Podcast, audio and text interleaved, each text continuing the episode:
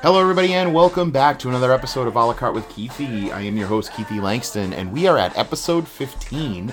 And what better way for us to celebrate the 15th episode of A la carte with Keithie than to bring on a very special guest, a returning champion of A la carte with Keithie, uh, my nephew, who just recently turned 15 himself, Chase Langston. How are you, Chase? Oh, I'm awesome today, actually. And yeah, I did just turn 15, and it was a pretty good birthday, so good way it to was. celebrate. It was. Uh, it was around uh, the Thanksgiving holiday. We'll just say that. We don't need people to know exactly when you turn 15. But, uh, yep, we celebrated. Uh, it was funny because we had a uh, Carvel. I, it's Carvel. We had a Carvel ice cream cake that I picked up because I said, What do you want for a cake? And you said, I want an ice cream cake. So I got the Carvel one. And uh, there was nobody in the bakery to do the little design to say happy birthday chase so i said to you um, do you want to do it and you went sure and then you put i think you didn't even really put, you kind of did a very wonky writing it was like happy birthday Bir- birthday. biff day a happy biff day chase but uh, it was good. Um, you're actually enjoying a piece of it right now. So if you hear any kind of munching sounds that's chase eating some Carvel we're having Carvel with father here. Um, that's a sopranos reference you won't get but somebody will laugh. Pete will laugh at that you know? Um, so today on a la carte. We're going to talk about just a couple of different things uh, chase and i. Uh, the first thing we want to kind of talk is uh, just a quick return to Keithie's Kitchen, and uh, we're gonna kind of go over some of the things that we had at Thanksgiving, some of the recipes that I made. Uh, I'd love to get your feedback on them as well, Chase, and then you know see if there's any kind of other things that maybe were missed, and uh, maybe possible things for the upcoming holiday season.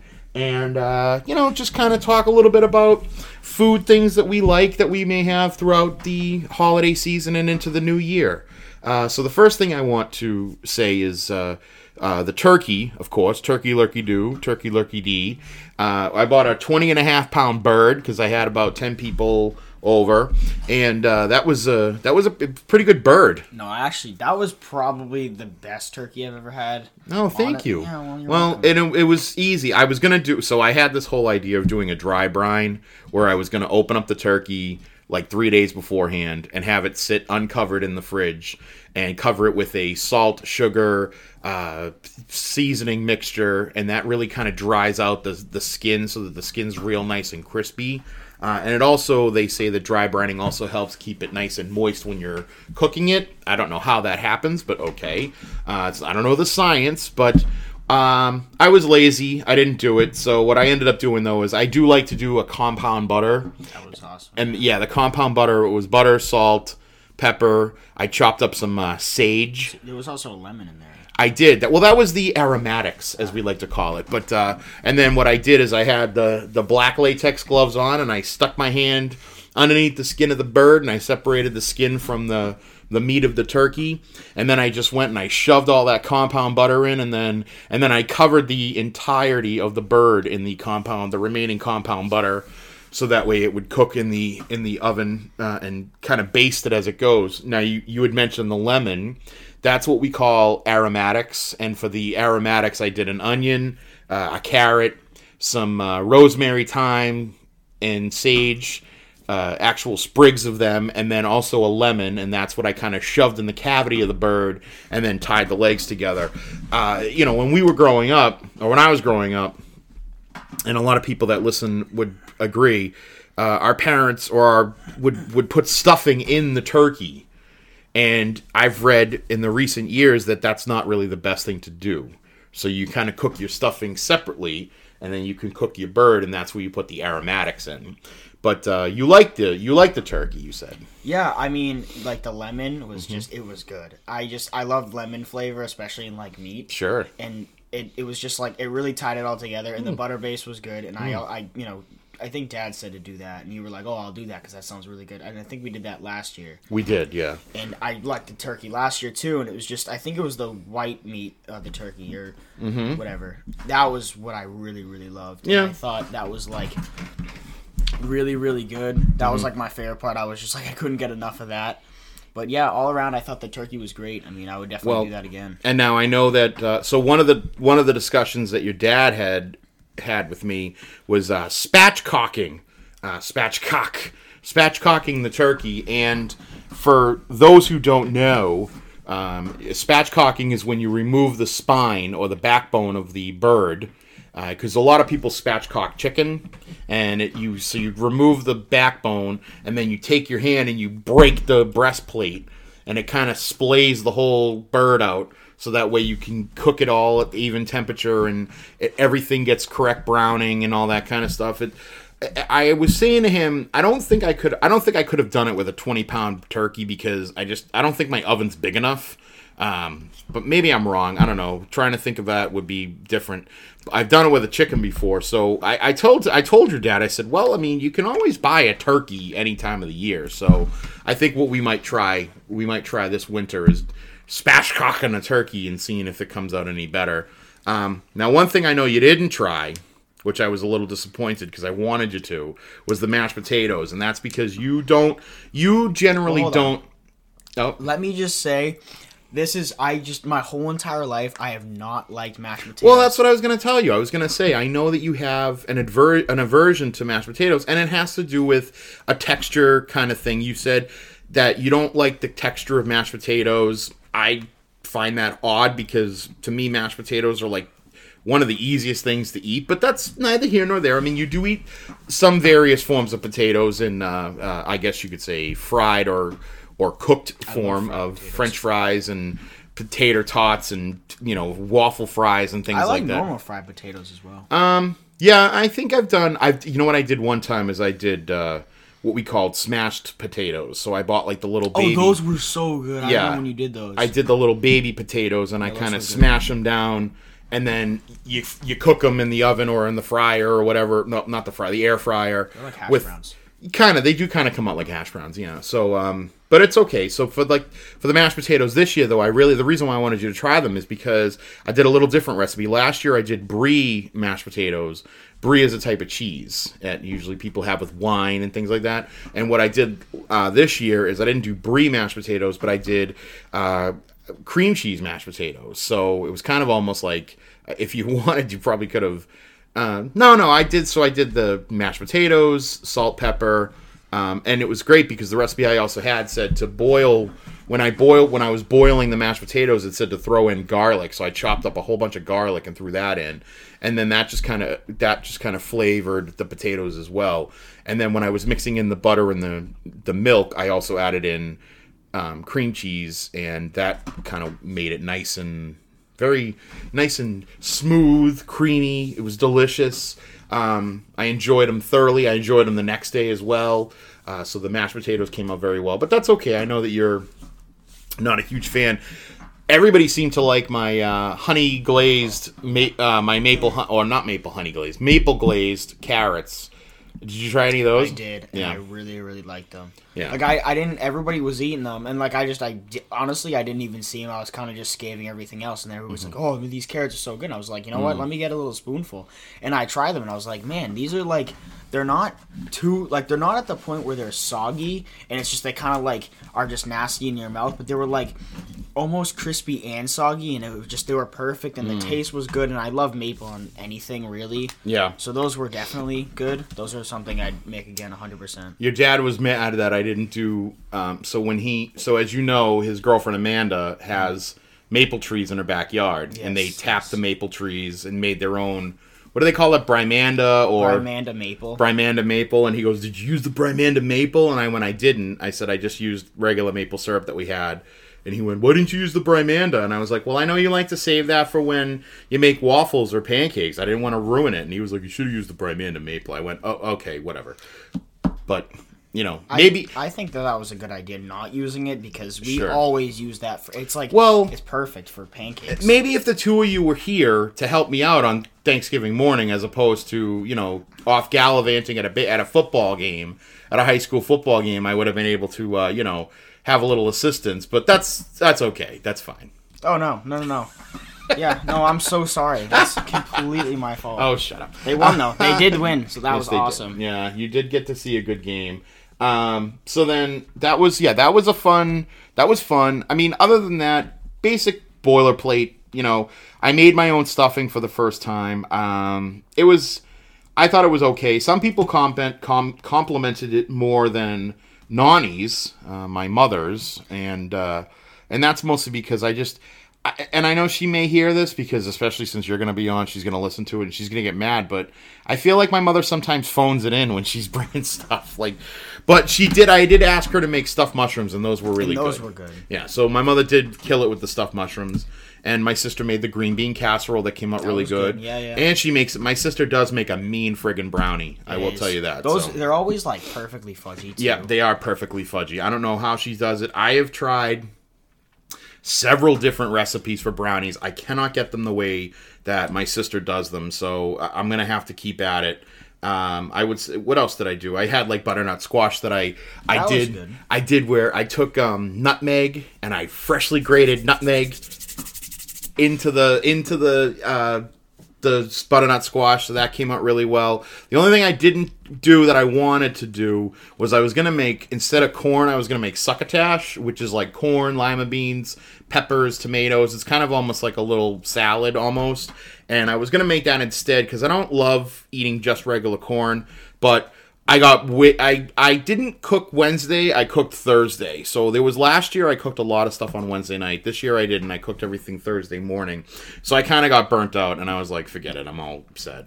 But uh, yeah, I mean that was Thanksgiving. So I think overall it was a great success. And uh, we're gonna try spatchcock turkey later on, and you know anything else that you can think of off the top of your head that maybe we should start trying to cook for the for the winter, even if it's not just the holiday for the winter. Honestly, I know that Thanksgiving is like Thanksgiving. Yeah. But I would love just like a cannoli dessert on Thanksgiving Day. Oh, that would have been perfect. Yeah, we Because could I have know done a cannoli. everybody loves cannolis in our Sure. family because we're you know uh, like we're just Italians. But We are Italian. Yeah, but I love cannolis and I love cannolis on a nice you know, sure. Thanksgiving Day after a stuffing meal, and you can just stuff yourself finally with like a nice cannoli and just a nice full cannoli, and those are awesome always. So. In fact, here, grab me the thing right there underneath the frame. Yeah, I want to talk about something that we had at Thanksgiving. Um, so I found my mother found this at her house, and it's the actual uh, declaration of intent for a naturalization form that my great grandfather filled out back in March of 1903. And this is when he arrived from Italy to the United States. And the thing that we were, and, and my mother had found this, and she said, Oh, I think, you know, you should take this and keep it because, you know, it's good to share with the family and everything. And I put it in a frame and I passed it around on Thanksgiving, and we all looked at it. And it was some of the things that were kind of cool was that he, where he was born, and it says Rocca de Sheep Day, I think. Um, I looked it up and I can't, I don't know how to fully pronounce it, but uh, yeah, it says um, he was born February 12th, 1881. Uh, so that's kind of neat. And then it's Nate, he emigrated from Naples, which makes sense because my mother always says that she thought we were from the Naples area, which is kind of cool. Um, one of the cool things, though, is that it says, I am now a subject of and intend to renounce my allegiance to, and then you have to put down who, like, what country you're, uh, you know, renouncing your allegiance. So he wrote down, like, Victor Emmanuel III, King of Italy.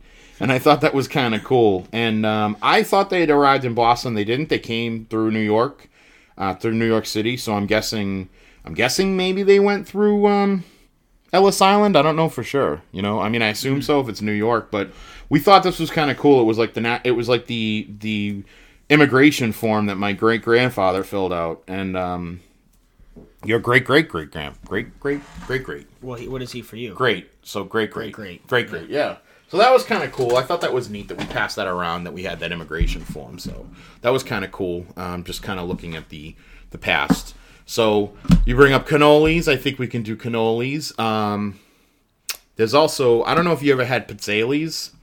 Pizzali, so pizzalis are like it's almost like an it's like a anisette cookie almost where it's, Oh yeah, yeah, yeah, yeah. but it's yeah. like they come in like flowery shape. You have to Yeah, get like Nani, a, no, no, Nani brought those one time. yeah. My great aunt Lucy used to make them, and it's you need a pizzelle actual. It, it basically looks like a waffle maker, but you need like a pizzelle maker to do it. Um, I mean, a lot of places you can pick them up at Italian bakeries now, but no, I think um, yeah, I think we can start doing that. I I do have the attachment for um, pasta to make where we could do that. We could make our own pasta. We can make our own ravioli, and I think that would be something you and I could do. Love ravioli. Yeah, because we can make our own raviolis. We could do our own stuffings. I was thinking like like a fig and fig and feta or fig and cheese, where you know you do that. That's a big one that you could do. Those ones you usually do in like a brown butter sage sauce and stuff. So we could do that. That would be fun. I think. I had a good ravioli down in New Hampshire. It was a restaurant down in New Hampshire. I know that you're not a huge fan of lobster, but it was a lobster No, stuff. why do you? Where do you say oh that? no, Dad's not a fan of lobster. You yeah, like lobster. I like lobster. Yeah. But it was a lobster and like cream cheese stuffed mm. ravioli with Oh. like this garlic sauce. Ooh, formaggio. and it was just like it was Oof. this like amazing meal and me and my mom went down Sure. there and it was just oh my god it was just breathtaking like every bite i was just like savoring and it Yeah. was pink oh it was so perfect Yeah, that's good. I could do that. We could do that. See, it's not. You know, it's funny. You could get like if you buy like little lobsters that you're basically gonna just rip apart for the meat. Like a crawfish Yeah, like you don't. Well, no, no, no. Like a little baby, not like a baby lobster, but like a small lobster at like a at a you know at a grocery store or whatever. You can get them and then you know boil them up or whatever. You know, cook them and then use it for the meat. I mean, that's not bad. I think it's to make raviolis and stuff. We probably could do it on the on the less expensive side. Uh, we should try that. Um, anything that you any other kinds of things that you might be thinking of? Um, i know you like my french onion soup. I know you like that. I love your French um, onion soup. any other kind of big soups things like that that you might be interested in or nice hearty stews or anything that you're thinking of for the for the winter months? I mean we're hoping anybody out there might want to listen and make something that's you know tasty i mean something simple that's Yeah. always just a staple is chicken noodle soup yeah always so good but i don't i mean does that fit into thanksgiving i would say it kind of does I mean, it, but it's not even that. It's necessarily like a holiday dish. Like we could say Yeah. like something moving on forward. But uh, I remember I made one. I don't know if you had it because I think I feel like I made it for just me and your dad.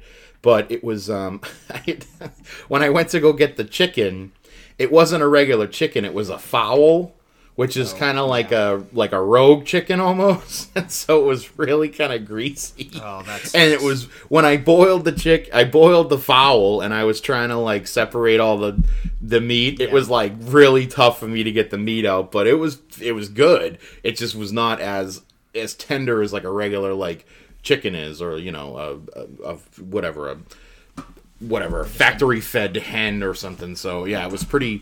It was pretty good though. It was good. I liked it, but. All right, I well, wasn't. I know I wasn't there. no, you didn't have that, but yeah, I could do a chicken noodle soup. I could do um I think we could do I want to do ramen again or well, make our own ramen. Oh yeah, we yeah yeah yeah. yeah we kind of made ramen. we kind of did. I did egg drop soup and then your dad had those ramen packets yeah. that he bought. No, that was which pretty that was good. good. And yeah. then he even put like the half boiled egg in there. Yeah, we could do I that. love. That would be good. I think ramen would be good, and um, we'll have to see what else, uh, what other things we can do for, you know, maybe. Um, I don't know if you're gonna be. You'll probably be here on New Year's. Maybe, maybe not. I don't know. You might go out with your friends now. And now that he's 15, he's got his friends. He doesn't want to hang out with his uncle and his dad anymore. Mm-hmm. So you know, but it'll be good. Um, but that's you know that's a little trip to Keithie's kitchen. And uh, did you have fun at Keithie's kitchen? I sure did. Well, let's have fun at the Keithie's Kitchen.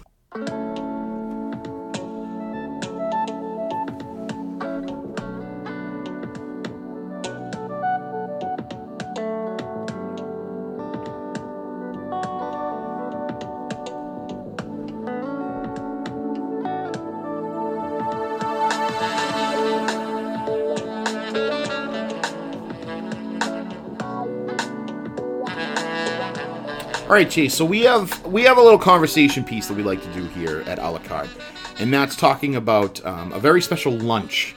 And I like to say lunch because it's kind of like I I always figure the best way to get to know people is to go over food, and uh, we could do dinner, but usually I like to say lunch. But I'm actually going to start changing this and calling it table for four because what I like to do is I like to ask you what three people, living or dead, that you would like to bring to a, a table to have a meal with and have discussions and why. And um, in our discussion about this uh, pre tape, we also had another little topic that we thought about, and we're going to bring that up afterwards. But who would you like to have in a table for three? And if you can't think of three people, that's fine. Um, but I, as soon as we started talking about it, I think you started getting a ton of ideas in your head for people that you would want. So I did, I did. So go ahead, have at it, Haas. So, um, I would probably say my three guys that I would want is Kobe Bryant.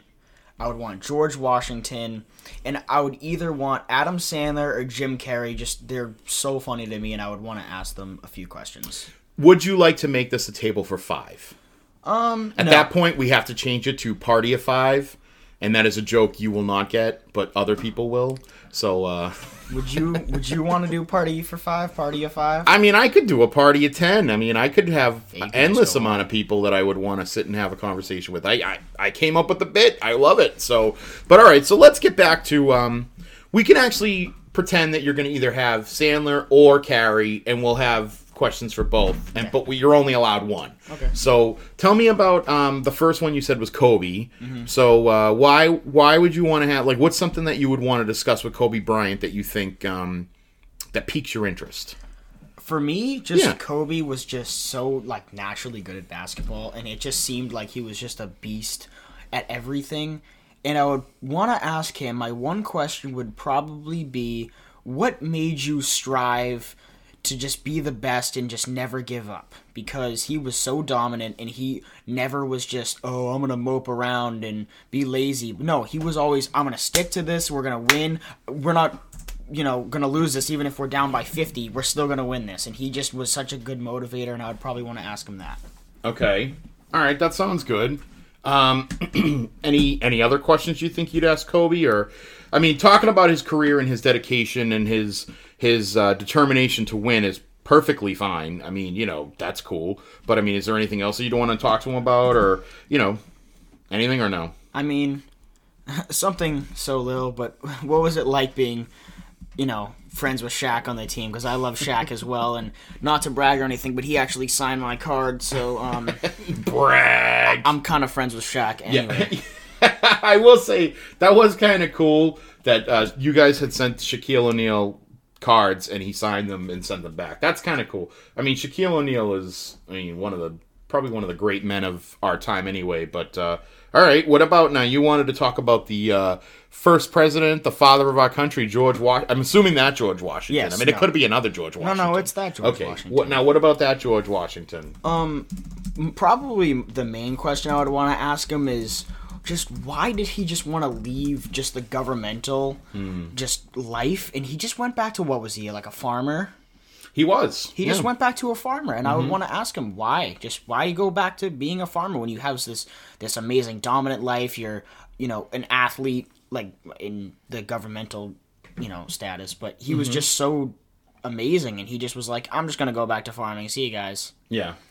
Well, I mean, George Washington was a unique person. He, I will tell you this. I know this is there was a Roman emperor, um, or not a Roman emperor, excuse me. He was a Roman general. His name was Cincinnatus, which the city of Cincinnati is named after. And Cincinnatus was known for. Um, so the original word for dictator or the original definition for dictator actually came from ancient Rome. And what it was is during the Roman Republic, when there was a call to arms, they would have somebody take over as like the lead general, and he was called a dictator. And the idea behind it was that after the dictator was done, he would go and relinquish his command back to the to the government.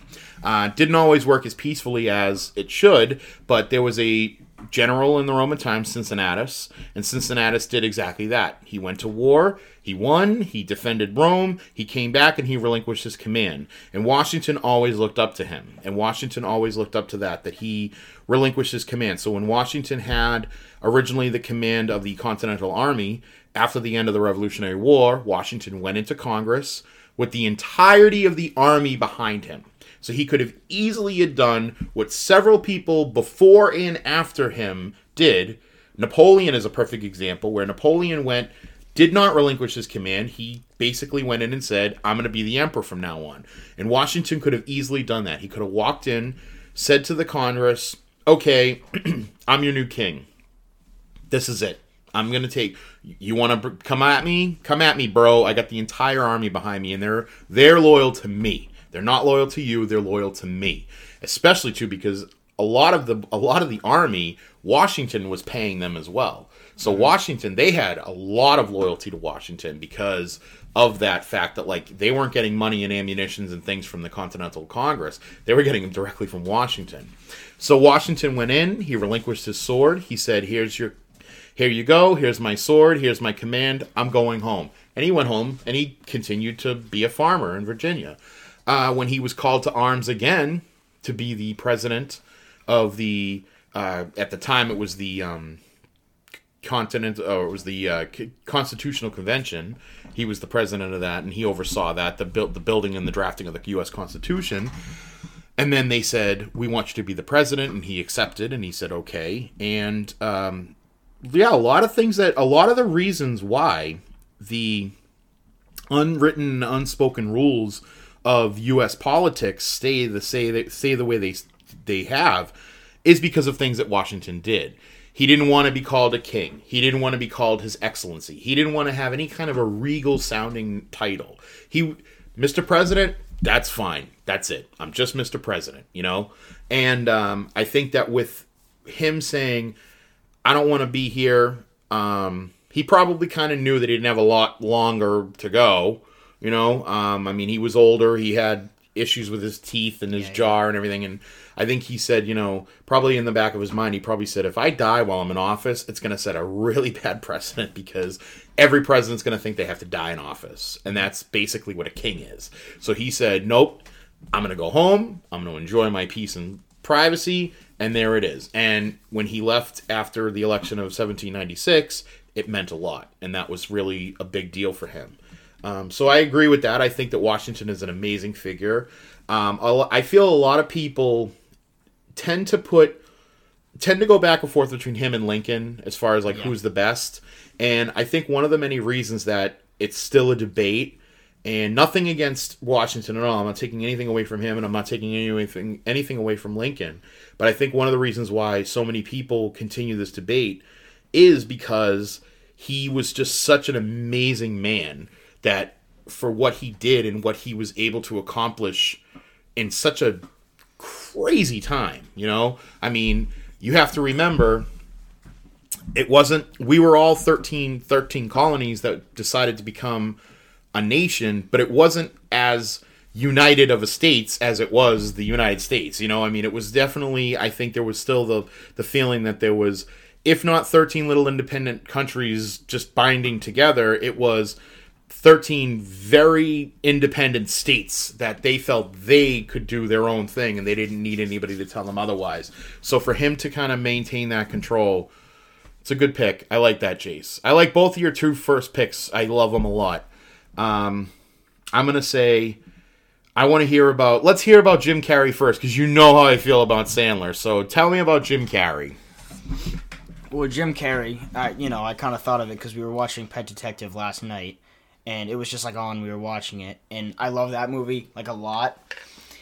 And you know, just as a guy who was so like comedic back in the day, I just I would want to ask him, like, just why is your humor like that, and how did you develop that humor? Because it's so perfect, and it's just he has like a, you know, he's a good actor, but not only is he a good actor, he can just make everybody laugh no matter the situation. Like there could be like a, it could be world destruction in his movie. Like there's a bunch of, you know, it's Terminator, and Jim Carrey would still make the movie funny. Yep. And it's just I want to ask him how he does it.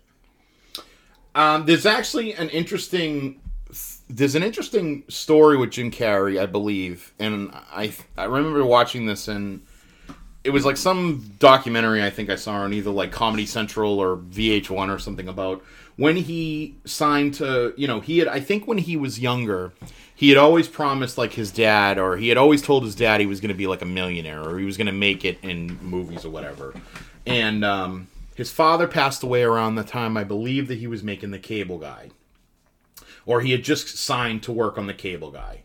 And from what I remember, Jim Carrey, I think, had it was like the highest amount Jim Carrey had gotten paid. I can't remember exactly. I want to say it was like a million dollars, but it might have been more than that. Um, and the point of the story, though, is that when he was at his dad's funeral, he went up to the casket and I believe he wrote a check for like a million dollars and he put it in his dad's pocket, and it was kind of like his way of saying like I made it. Yeah.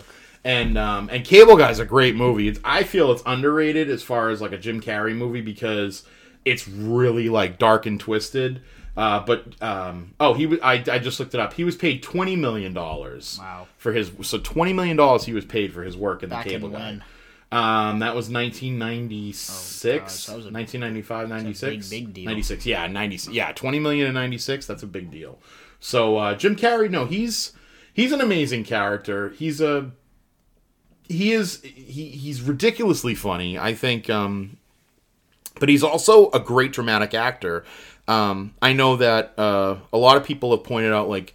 He played Andy Kaufman. Do you know Andy Kaufman? Do you know name- about Andy Kaufman? The name sounds very. Yeah, he was he was a comedian in like the seventies and the Oh, early yeah, 80s. yeah, He was on Taxi. He was known for playing Latka on Taxi. He was kind of like I don't thank, know that. thank you very much. Like but that I, was I know. I know that. yeah, and um, but the thing about the thing about Andy Kaufman was he was uh, he was an odd comedian because he was really into like almost like abusing the audience for his entertainment only, and he was kind of like him and his writer. His, his writing partner were like the only two that ever got the jokes.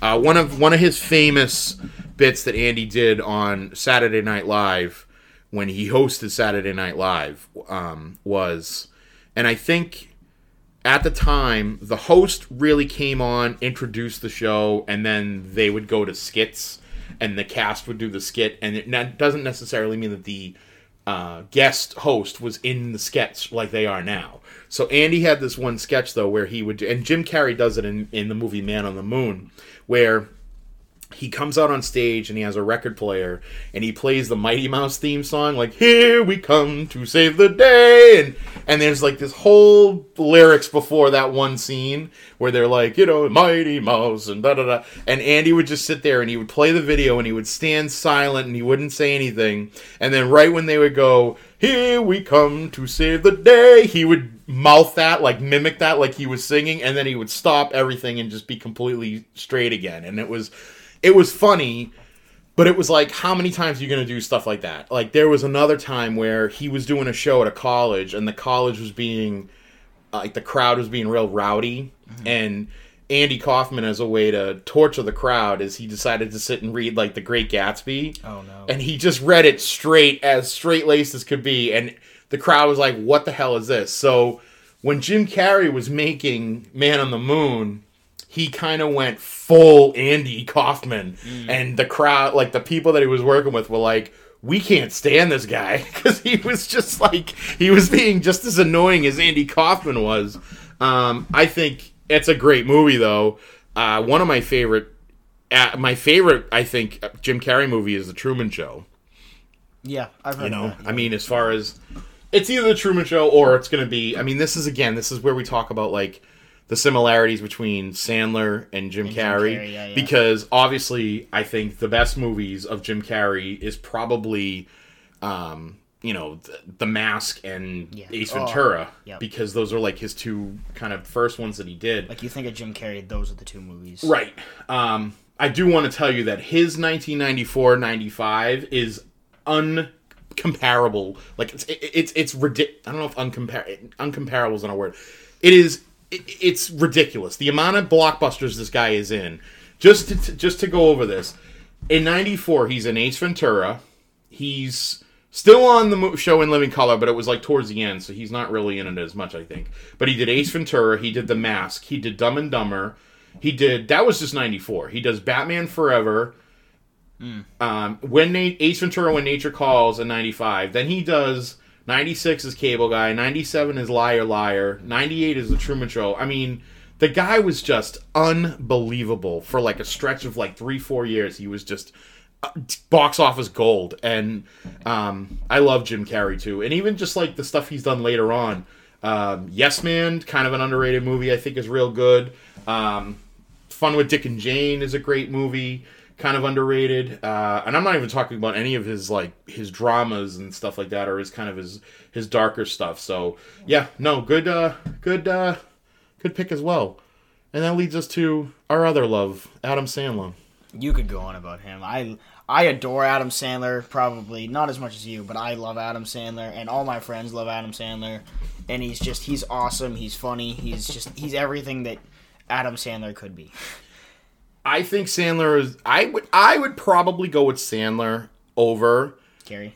But honestly, I feel like you could have a lunch with just Adam Sandler just as is. Like, Yeah, because he's entertaining. yeah, and I think that um, you know one of the one of the parts of this exercise is to maybe see how these characters would interact with each other. And so now the question thinking is how does Kobe Bryant, at Jim Carrey, and George Washington interact with each other? Um, Kobe would probably yell at Washington for not being good enough. and then Jim Carrey would just be over here like spazzing out or something. I don't know. That's okay. Something weird. Like Jim Carrey would kind of just be like probably twitching in the corner wondering why he's here number 1 and then number 2 he'd probably start to make jokes on them arguing. I do don't you, know. do you think he would ask? Do you think he would say to Kobe, "Excuse me, may I ask you a few questions?" Like Yes. that? Oh, 100%. Okay. Um, I'd like to see. I'd like to see Jim Carrey having a conversation with George Washington, and George Washington just being like, "What the hell are you talking about, bro?" But uh, anywho, What's basketball? what's ba- what's basketball? Right? They didn't have basketball back then. Uh, now, part of this discussion we had is I want to introduce something that you came up with, kind of, and I thought that was a, this was a neat little exercise as well. And um, what were we calling it? The interrogation room? the interrogation room. Yeah, because you had you had made a really interesting point where one of the guests originally would be somebody that I guess could be considered reviled or hated or some, and you want to ask them like what they were thinking doing whatever it was they were doing, and um, you know I think that that's a. I said to you, I go, yeah, but then you got to eat lunch with this person, and you're like, I, I don't want to do that. So I thought it would be cool if we thought of something else and you came up with this idea where it was um, like an interrogation or a green room like they're stuck in the green room and you have to ask them a question and uh, was there anybody that you could think of that you would want to bring and ask I said I would just want to have Adolf Hitler in the room.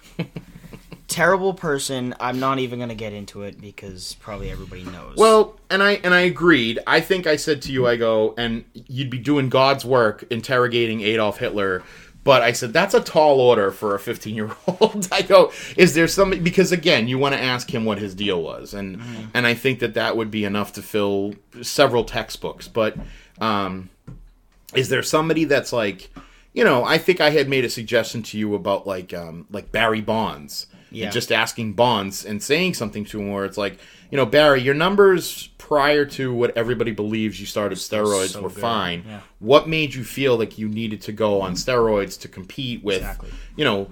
And and again, I think Bonds' numbers after obviously are ridiculous, and he won several MVPs and things like that. But I don't think it necessarily justifies tainting his career. You know, I mean, you're a baseball fan, Yeah. and uh, you know, I mean, but is there somebody else that you would want to, you know, maybe bring bring forth for judgment or bring forth for interrogation? You know, there's a lot of just like figures in this world that are just like, oh my god, what are you doing? Like, why are you this mu- like? You're not running for? Miss America though, Chase. No, no, no, I know, but I'm just trying to think. I mean, there's just so many people that are just terrible, or you know, What about somebody in your own in your own life? in my own life, um, my neighbor, um, he's just. I'm not gonna name names, but he's just a little awkward. See, I would want to interrogate him and say, "Why do you buy so much duct tape?" And I don't understand. And not only duct tape, like cans of beans. Like the apocalypse isn't happening tomorrow. Hey, listen, I agree with you. There, there's, I won't name names, but there's a person I went to high school with that um, I could never figure out why they didn't like me, and it, it, and it's not a thing like it's not an obsession, but it's like I just because again, I don't care. I shouldn't say again. I didn't say this the first time. I don't care if this person likes me or doesn't like me. I am perfectly fine in my life without even having this person involved. I just find it odd as a kind of a an exercise in humanity that I don't know why certain things are the way they are. You know, like you it's kind of like if I can bring up a touchy subject, it's you not making the baseball team last year. Hmm. And it's like asking the coach Why? just what was the reason? Like off the record, no no consequences, no repercussions. I just want to know what the answer is, and that's kind of the same thing. It's like in the same vein. It's like I, there are certain times where you meet somebody that you just don't get along with, or there's something that happens that you're just really con- confused about, and you just don't know. And it's like, what is it that you'd like to ask them in the interrogation? This person I would like to ask. I would love to just get him in a room and say to him, like, listen, I understand that when I was in junior high, I was kind of a dick and like a nerd and a loser or whatever. But by the time I got to high school, I was pretty Meh. okay. And then considering that over the course of over the course of the 30 years now that I've been out of high school, I have become very good friends with a lot of the same people, but like never this one person. Like this one guy has just never like we're not Facebook friends. We when I saw him at my reunion, it was like he didn't even say, "Hey, how are you?" It's just it's so weird that it's like what about me irks this person to the point that they just have no interest in like you know like your dad rule number two like never remember a loser's name it's like what about this is like you know Yeah, like why? I mean, it. If there's like a reason, it's probably just because you're wicked annoying and you're just a terrible human. No, I'm just kidding. that could be it no, but you're not wrong Maybe it was just like, did you do any like wait, what? High school friends or like dorm room? What did you say? high school High school. Did you like?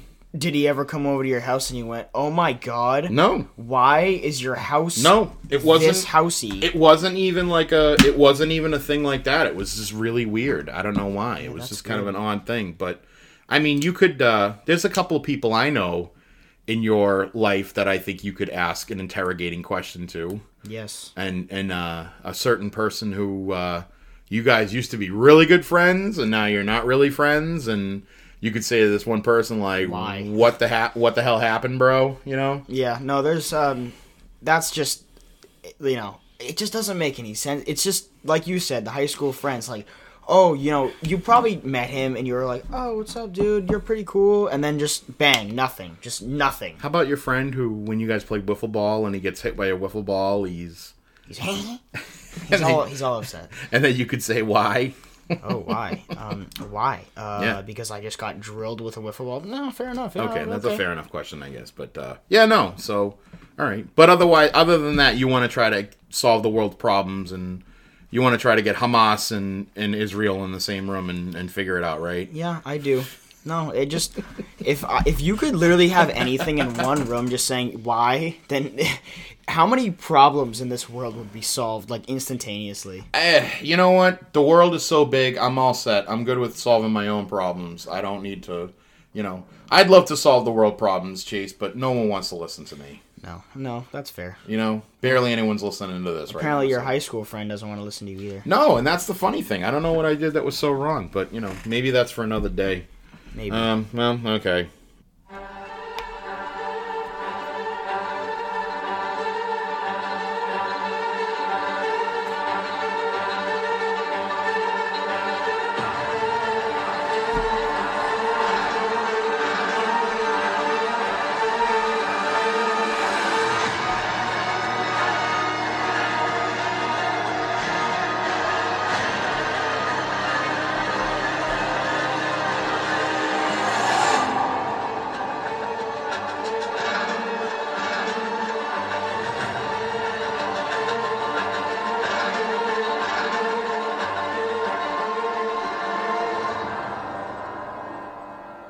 In a world where the zombie apocalypse has come true, we look to see if Chase and Keithie can figure out just how to survive.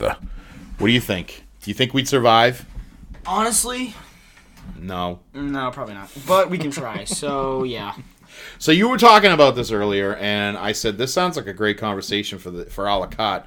What is? I guess we're gonna call it what the the ooh we should call it Chase's Guide to the Zombie Apocalypse, Yes. and that's what we're gonna call from now on. So whenever I have anybody else have this discussion, we're gonna just add chapters to Chase's Guide to the Zombie Apocalypse. So tell me. What are some of the things that you would get right away from the zombie apocalypse? I mean, immediately. I mean, come on. You need duct tape. It's just duct tape is everything in this world, and duct tape you need. Okay. And Home Depot's a great place to go. If it's not already rated, you can go there. And then buy just tools like a fire axe. I don't know if they sell those, but you can get a fire axe. Mm-hmm.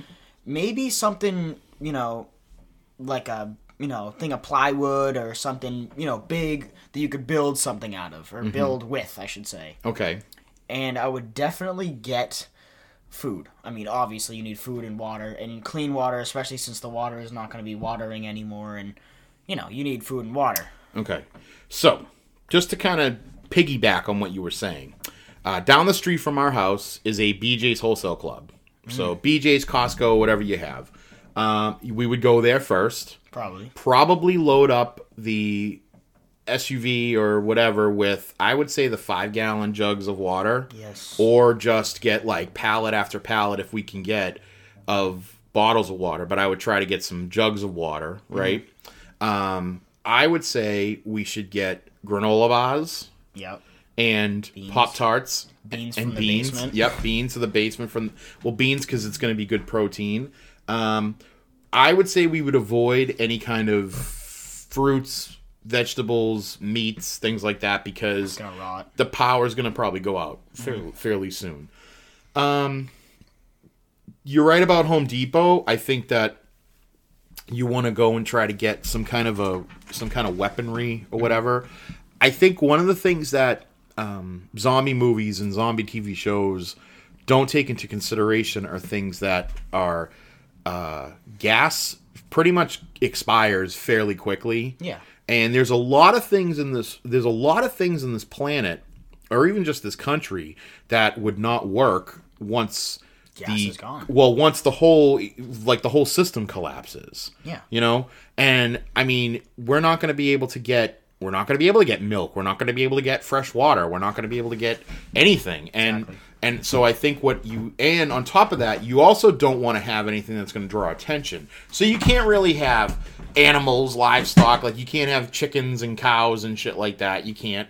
Um Probably have like a dog though. Eh, see, but that's the problem is like how do you how do you control a dog You Tame where like a wolf though. yeah, but you, you're trying to control a dog to not. I got it to not cry, and that's just going to be really difficult. I feel.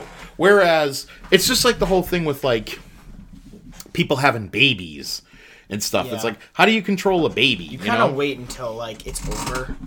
yeah. to have a baby. Well, and that's another thing is that the zombie apocalypse is not going to last very long because, uh, you know, zombies themselves are not going to last very long because it's just of, of the that's just science, baby. But uh, one of the things I do want to point out is everybody's always looking for for cars. Everybody's always looking for automobiles. You know what everybody's forgetting? What's the What? what's the one thing that you drive all the time? Uh, a bike. Yeah. Bikes don't need gas. They don't need power. Nope. They are a bike. It's a bike. You can bike probably just as fast as a slow car, especially in the zombie apocalypse where you're going. You can't go on highways because everybody probably abandoned their car. And if you're on a bike, you can just swerve around those cars, and it That's solves right. so many problems. That's right. You know what else is a good thing to have? Lights, like solar panel, like those. solar panels yep or solar charged batteries yeah, Yeah. like lanterns and yeah. stuff but how about uh, for weaponry what about like spears a spear could definitely work. or i always that you, you said this all the time. what The golf club. well the golf club is, yeah but the problem i think that people have with like with the zombie apocalypse and or at least like when you watch the walking dead and stuff is that they try to fight these things at close range why close range that's why you get like yourself a spear Yeah. or you get yourself like Daryl Dixon was the best character because he had the crossbow, Mm-hmm. but a bow and arrow. Because guess what? After you hit that zombie in the brainstem and it. kill it, you can pull it right back out and you have it. Now, of course, you're going to run out of bows and arrows for your quiver, but you can always Make more. make more or break into a hardware store or a uh, sporting goods store and steal more. Exactly. That's I said the same thing. Like, let's say you just don't have access to like a gun store. Maybe you can't get to a gun store. Like a nail gun is really efficient. Like think about like a nail gun that can like shoot a nail, like Mm-hmm. a nail, like shoot shoot a nail. That could be really helpful. A lot of those require power, though.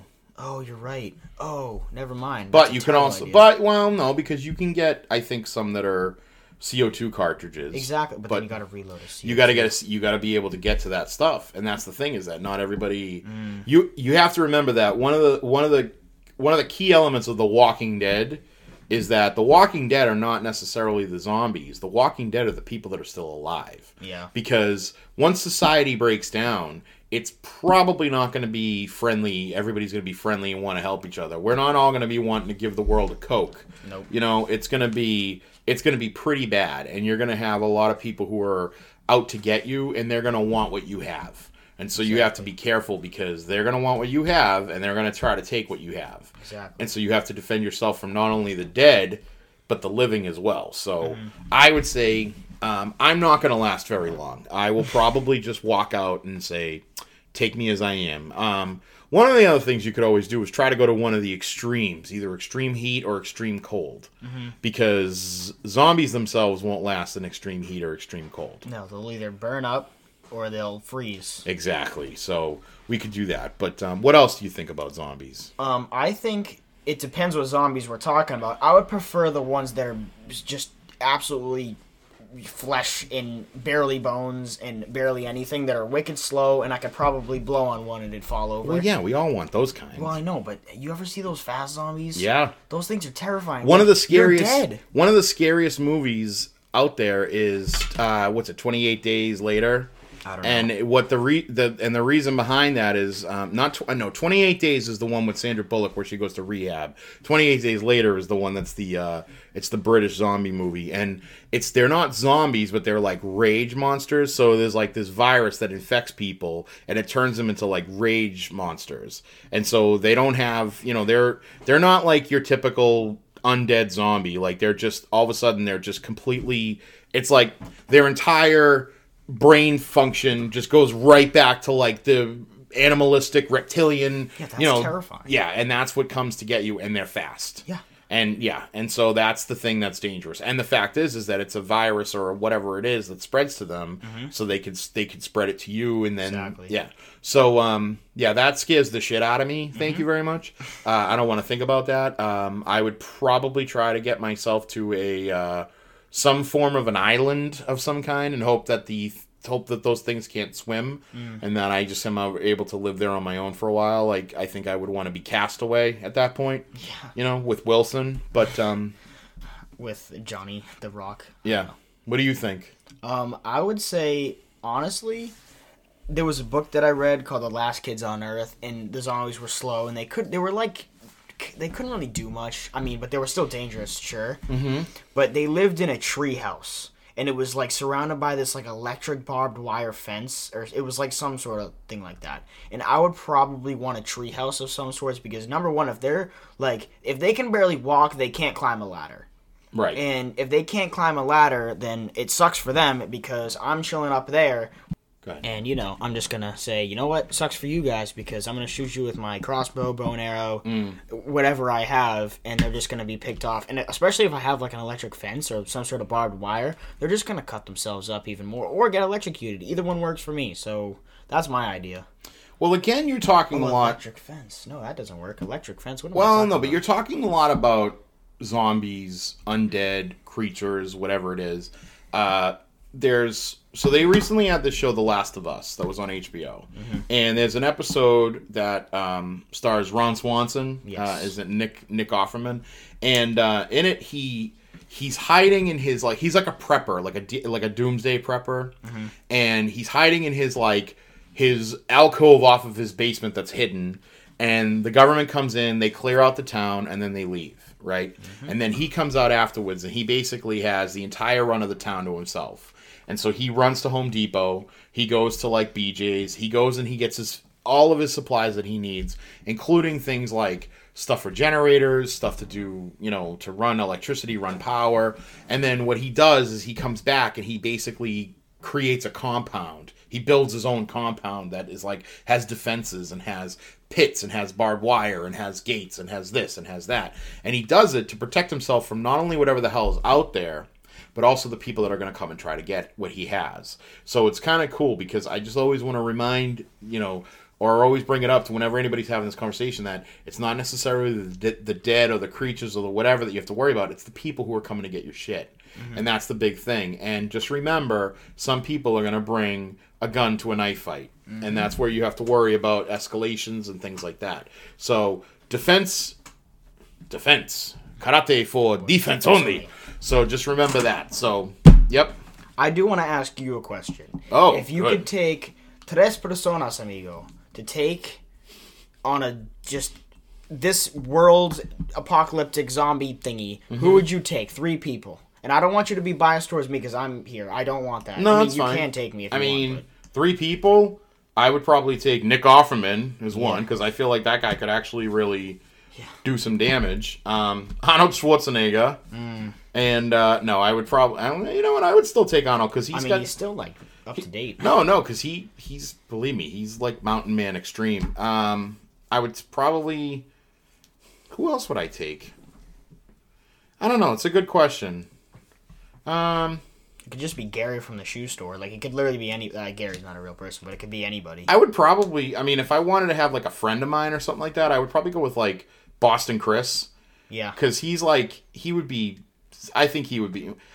And I know like L.A. Chris is gonna be like, what about me? L.A. Chris would be dead in like five minutes, and I think he would admit that too. But Boston Chris, I feel like is he's resourceful enough and he's smart enough that he would be able to help keep me alive. Mm-hmm. But again, I don't think any of those people would pick me, and No. including Boston Chris. I don't think L.A. Chris would. L.A. Chris would take me because he's like he's I'm faster than him, so he'll get eaten first.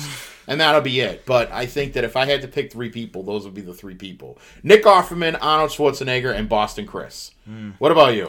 See, no offense, you already said this. I ain't taking you. I'm sorry, That's okay. but I'm not taking you. But I would probably want to take like my dad, just because honestly, I can probably still talk to him about baseball or some sort of thing. You'd just find somebody else to talk about baseball. no, but He's see- got back problems. yeah, dude. that's true. He'd be crying and stretching. Yeah, well, okay. I'll ask some. I'll ask like some like really jacked guy from Home Depot because he probably knows how to build stuff mm-hmm. and he knows how to do stuff. And I could mm-hmm. probably be like, "Yo, dude, you are just. I don't know who your your name is. Todd. I don't care. Mm-hmm. Build me a treehouse. Build me." Uh, something. Can you just help me? I'll help you. you Help me. Okay. Like I'm a kid. I'll learn from you, and then I have that knowledge. Okay. I would probably pick some random guy from Home Depot. And then, you know, I would probably pick like a teacher from my school. Like I know that's so random, but the carpent like I have the my technology class, my teacher's like really smart and he knows how to like program stuff, he knows how to solder soldering boards, he knows how to build stuff, he knows how to just do all this. Mm-hmm. Either my technology teacher or my friend's carpentry teacher. I've met him a few times and he he built his own house. Like he, he built a house in the back of the school and it like not a house, but it's like maybe two times the shed, like two times the size of a shed, and he's up to date on that kind of stuff too. Like he can build something, he can, you know, use uh, everyday materials to build something, and that's really impressive to me. And something like that, I'd have. There was a great show out a couple of years ago. Uh, I mean, it was not a couple of years ago. It was a number of years ago. Um, I want to say it was like Revolution or something. I think it was Revolution, and it was a it it was, and it was basically about um, like a global blackout happened, mm. and so like all technology was basically gone. Yeah. and it was just about people like going back to like and it wasn't anything other than just like the system crashed and the cloud collapsed and everybody didn't have electricity or anything like that. And it was like we had to go back to like figuring out how to how to get through like the dark ages again and it was really cool and it's kind of like that idea that you're talking about where you're kind of just trying to rebuild a society after all the shit has collapsed you know Exactly.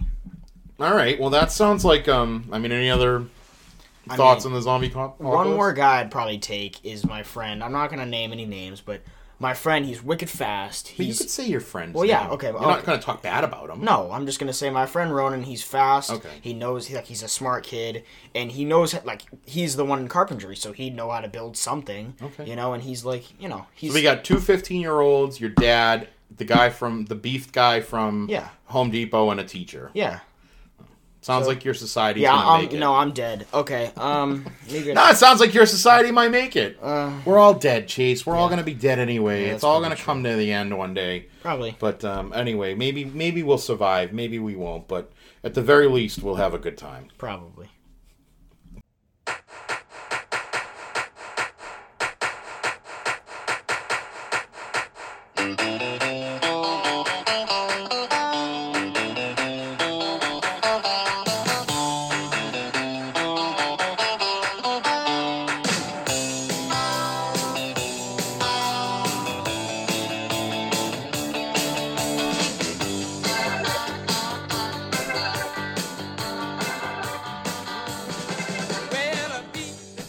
Okay, so Chase, we know that you are a hell of a baseball fan.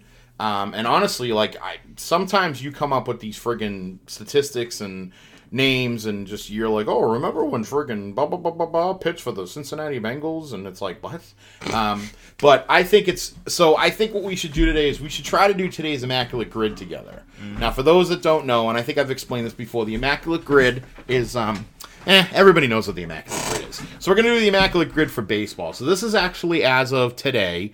Um, so when you hear this, it's going to have already have happened, and hopefully nobody's going to upset anybody. But um, one of the things that Chase likes to do uh, with his friends and with his dad, and uh, not me because I don't care enough, but is um, I guess what like you try to get like the The lowest possible. the score. low. So you're trying to find like the the most unique individual that no one else is picking, right? Exactly. Okay, so for instance, if I was to say to you, um, this is a player who pit, who played for the Red Sox and the Mets, you would say like Pedro Martinez, but Yeah. Pedro Martinez is probably like eighty five percent of the people are picking Pedro. Honestly, I think there was a thing, and he was like ten. Like he was surprisingly low, and I was like, "Oh my god, what?" Okay, so today we have the grid. So for on the top, going from uh, left to right or right to left, we have the Cincinnati Reds. We have the 30 plus save seasons for pitching and 40 plus doubles season for batting. And then going down, we have from north to south, we have the Cubs, the Dodgers, and the A's. So this is a lot of teams.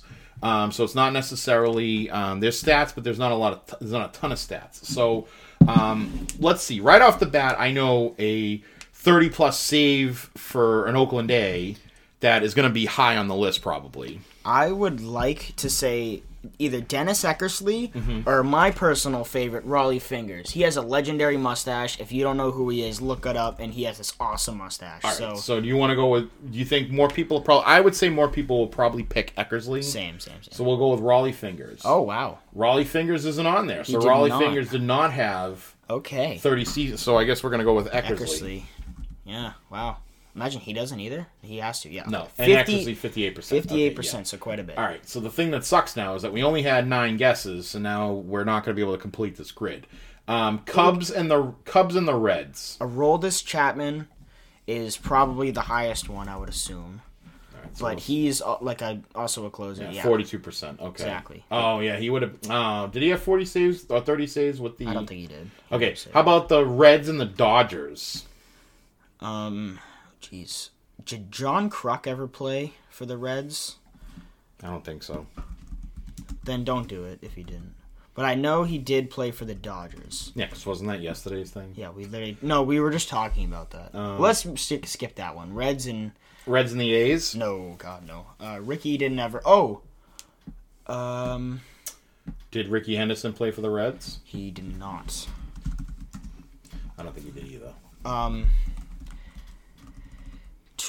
Bartolo Colon. Bartolo Colon. Um, Um. Yeah, John Kruk did not play for the.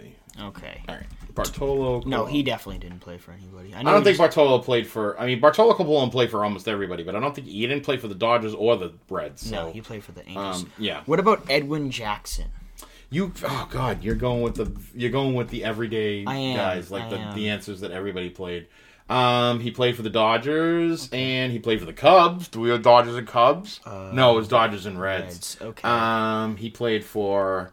He did not play for the Reds. He played for the Dodgers and the Cubs. He played for everybody but the Reds. See, now here's another one. I actually am best friends with Rich Hill. Um, I actually was talking some small talk to him when I got his autographs. I don't know if he's on the Reds or not, but I know he's on the Dodgers, and you know, I talked to him. I don't know if you know Rich Hill. All right, well let's try some thirty saves. I know a lo- I know a Dodger, All right, let's see. Eric Gagne, Gag- Gagne, G- Gagne. Eric Gagne, Eric Gagne. Um, 49. 49 percent. Um, thirty plus save season pitching for the Cubs. I wouldn't do that one. I would skip that one for okay. now. What about forty plus doubles Bet you Javier Baez did that. for the for the Cubs? Yeah. He sure Yep. did. Thirteen percent. That's low. For the Dodgers, For the Dodgers, Cody Bellinger might, but I wouldn't do him initially. okay. I don't know. I'm trying to think of like. I mean, Jackie Robinson probably definitely did it. I mean, I think Miguel Tejada did it for the A's. He did. sure did. Okay. Um, you think Jackie Robinson? I would say Jackie Robinson most definitely did. He sure No, didn't. he did not. All right, so we got um two guesses left. Jeez, he didn't have to. Um, hmm. I'm gonna say the Reds and the A's. Jesus, who played for the Reds and the A's? I'm trying to think of like Reds. Yeah, it's a tough one. Reds is probably the hardest thing. Um, people are out there screaming right now. I But know. Who did you say you are? Cody Bellinger? Yeah. You know. Cody got 40 doubles? Yeah, no, Cody never got 40 doubles. 40 plus doubles is a lot. I know. You know? But, um, let me see the Los Angeles Dodgers. I'm trying to think. I mean, there's not. So one of the things that. I do to, to quote unquote cheat is I go to like the page Yeah. and then I look at the top 24 players and then they. and then I well no and I try to like I try to see if I can figure out like for instance you know if I'm looking at like um you know Duke Snider. He definitely didn't. I might go oh maybe Duke Snider you know played but he might have played for Cincinnati but he didn't. He only played for he played for the Mets and the you know so. Oh Pee Wee Reese. Did Pee Wee Reese have 40 he might have had 40 Um, let's see. uh nope he never had He 40 sure doubles he never had 40 doubles. Nope. So. Forty doubles is a lot. 40 doubles is a lot so It's tough to get. you know, uh, well, Orel Hershiser didn't have any doubles, but he also did not play for another team. Um, that well, he didn't play for either. Oh wait, what were the other teams? It was Oakland. Was it no? It was the Reds and the Dodgers. So I want to see the Dodgers. And the Reds. So Um, let's see. Fernando Valenzuela, I think he played for Philly. And the Dodgers, the love Angels. Baltimore, yeah. He was Fernando awesome. He was very. He won the rookie of the year, and he was like Mhm. crazy because there was people that were better than him, and everybody was like, "What? Roy Campanella. Did Roy Campanella have? He might have Twenty doubles? forty. Or forty? Sorry. No, damn, he didn't. Jesus, Roy Campanella didn't have forty doubles. Wow, Just crazy. Like he never had a lot. He never even had. He barely had more than. Well, he had thirty three in nineteen fifty. He led the league in forty-five. Yeah, but he didn't have. Yeah, that sucks. That's eighteen though. Um, Jesus. Steve Garvey. No. Nope. 37, 36. Oh, wow. 30 ace. It's funny how close some of these guys get. Why don't they just do like 20 doubles? This would be done in two seconds. Well, because they wanted to make it difficult for people. They don't want to make it easy. Yeah, I know. Um. All right. So that's not going to happen. All right. Let me see. Go to Rich Hill. Rich Hill. Mm-hmm. Okay, Rich Hill. Everybody. He's from Boston as well. he sure is. Did Rich Hill play for Cincy. Dude, I know he played for the Dodgers. play for the Cubs, Red Sox, in um, Cleveland, um, L.A., the Yankees, Oakland, the Dodgers, Minnesota. Yeah, he never played for Cincinnati. That stinks. Reds is tough. Well, Um, just look up Reds, I am. and so see a guy like Johnny Bench did. Uh, Barry Larkin didn't. Did Joe Morgan play? For, oh, Joe, Mo, Joe do Joe Morgan. la, la. Do Joe Morgan for the A's and Reds? I know he played for the A's. Yeah, he did Oakland at the last year of his career. Joe Morgan. Chicken wing. Joe Morgan. Not his dad, him. All right, all right. So we got our last guess. So let's see where we were at. We had 12% for Joe Morgan. Okay, so who do we have that we need? All right, so we were missing people on the Dodgers and the Reds. Um, oh shit, we had a good amount. Uh. Frank Robinson, Oh sure, of course. Dazzy Vance, Dolf Luque, Bob Caruthers, Jack Quinn. This is real interesting to people who have no idea who any of these people are. Um, I don't even know half of these friggin' Yeah, names. no, these so are these are probably just no names. Yeah, just like the only one. I would have even the only Frank one I even remember is Frankie Robinson. Yeah. So and that's that wasn't gonna happen. So that stinks. But okay, Dude, I would so- go to forty doubles. That should be probably. yeah. All right, so let's see. Who do we who did we need? We needed we needed Dodgers. and yeah, we just needed Dodgers for forty doubles. just the Dodgers. Well, only six people. oh, Kenley Jansen, of course. Oh my God. Well, Kenley Jansen had the saves. Yeah, that's what I mean. Yeah. Um. Oh, where's the doubles over here? Mookie, Mookie Betts. Ah, Mookie Betts. Ah, that sucks. Oh, Trevor Bauer for Yep, Trevor Reds. Bauer for yep. Sonny Gray for A's. No, Mm-hmm. that wasn't happening. Trevor Bauer played for the Reds. Lee Smith. When did? Oh, that's why. Mark Grace. Oh yeah. All right, so that was um.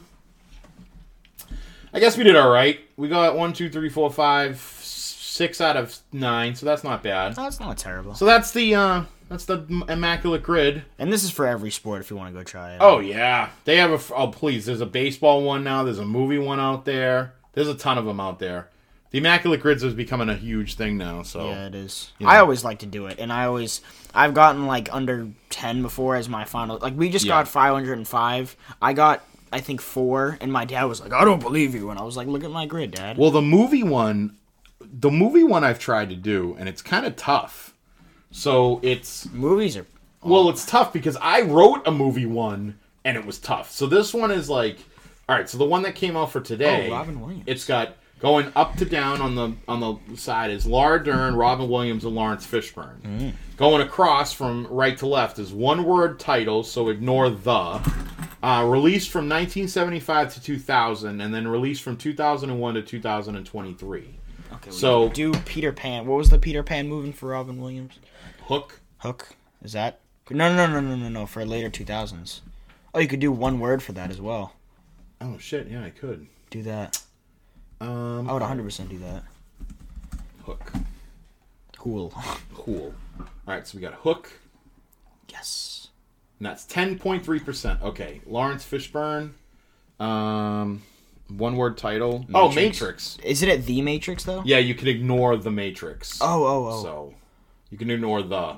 Yeah, so 81, 81%. wow. Yeah. Uh, Laura Dern. Jesus, she's in Jurassic Park. Oh, um, uh, nope, not Star Wars. Oh, yeah, she's in The Last Jedi or. Yeah. All right, released from. Oh, we could do The Last Jedi, Last right? Jedi, yeah, sure. Yep, 12%. Cool. Um, 2001 to 2023, Robin I Williams. I mean, you could do um, what was that movie? What's the best Boston movie of all time? What is it called? Oh yeah, that's no, that's that's beforehand. That's Good Will Hunting. yeah, that's what. Why did I forget that? That's like not, one of my favorites. No, that was that after. I'm in here though, Oh. fourteen percent. Um, afterwards, oh, you know what he did? Oh, that was 2000. That was that stupid movie. Um, Robin Williams did after. What is he? God, oh my God, why am I? Oh, Jumanji, we could have done for Hook. Jumanji was 90. I know, but I'm saying Oh yeah, that would have been for one word. Yeah, and then we got um. Wait, why am I blanking on what Robin Williams? I'm gonna have to come back to that because, like a later movie. Oh, you know what he did? When did he pass away? World's Greatest Dad. Just do Greatest Dad.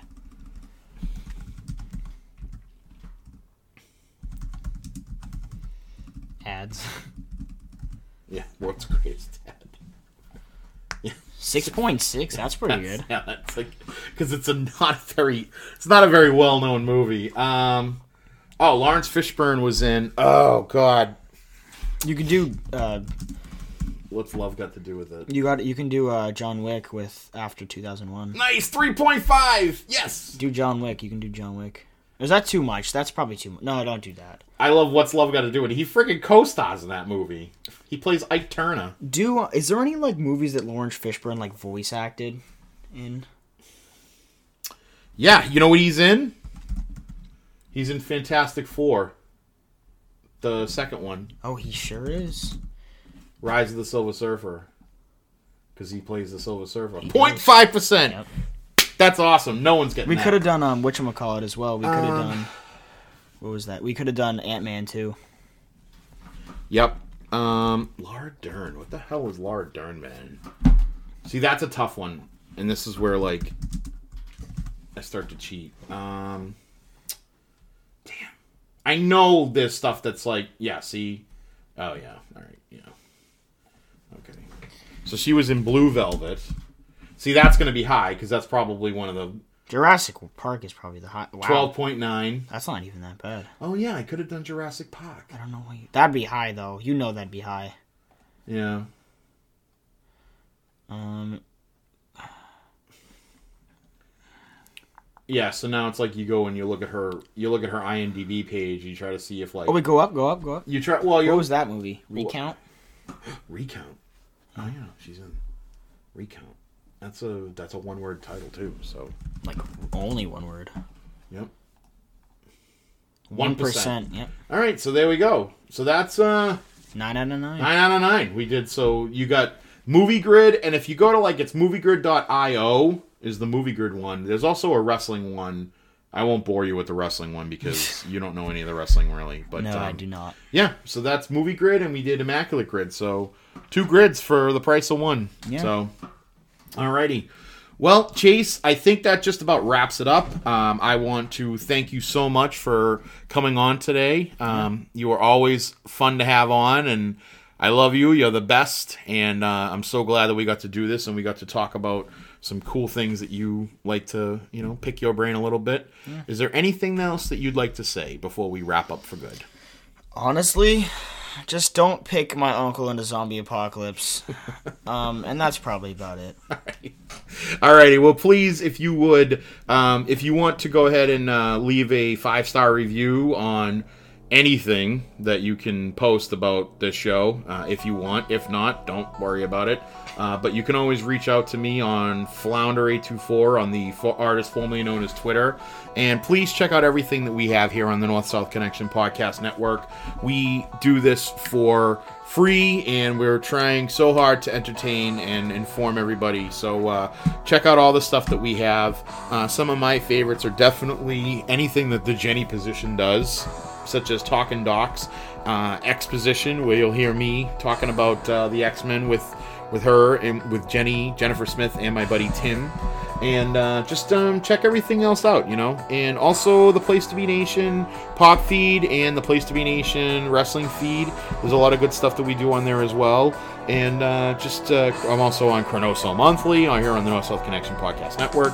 Uh, just tons of stuff. You know where to find me. But for Chase, my nephew Chase, uh, this is Keithie, and take care. Have a great day. We'll talk to you real soon. Bye bye.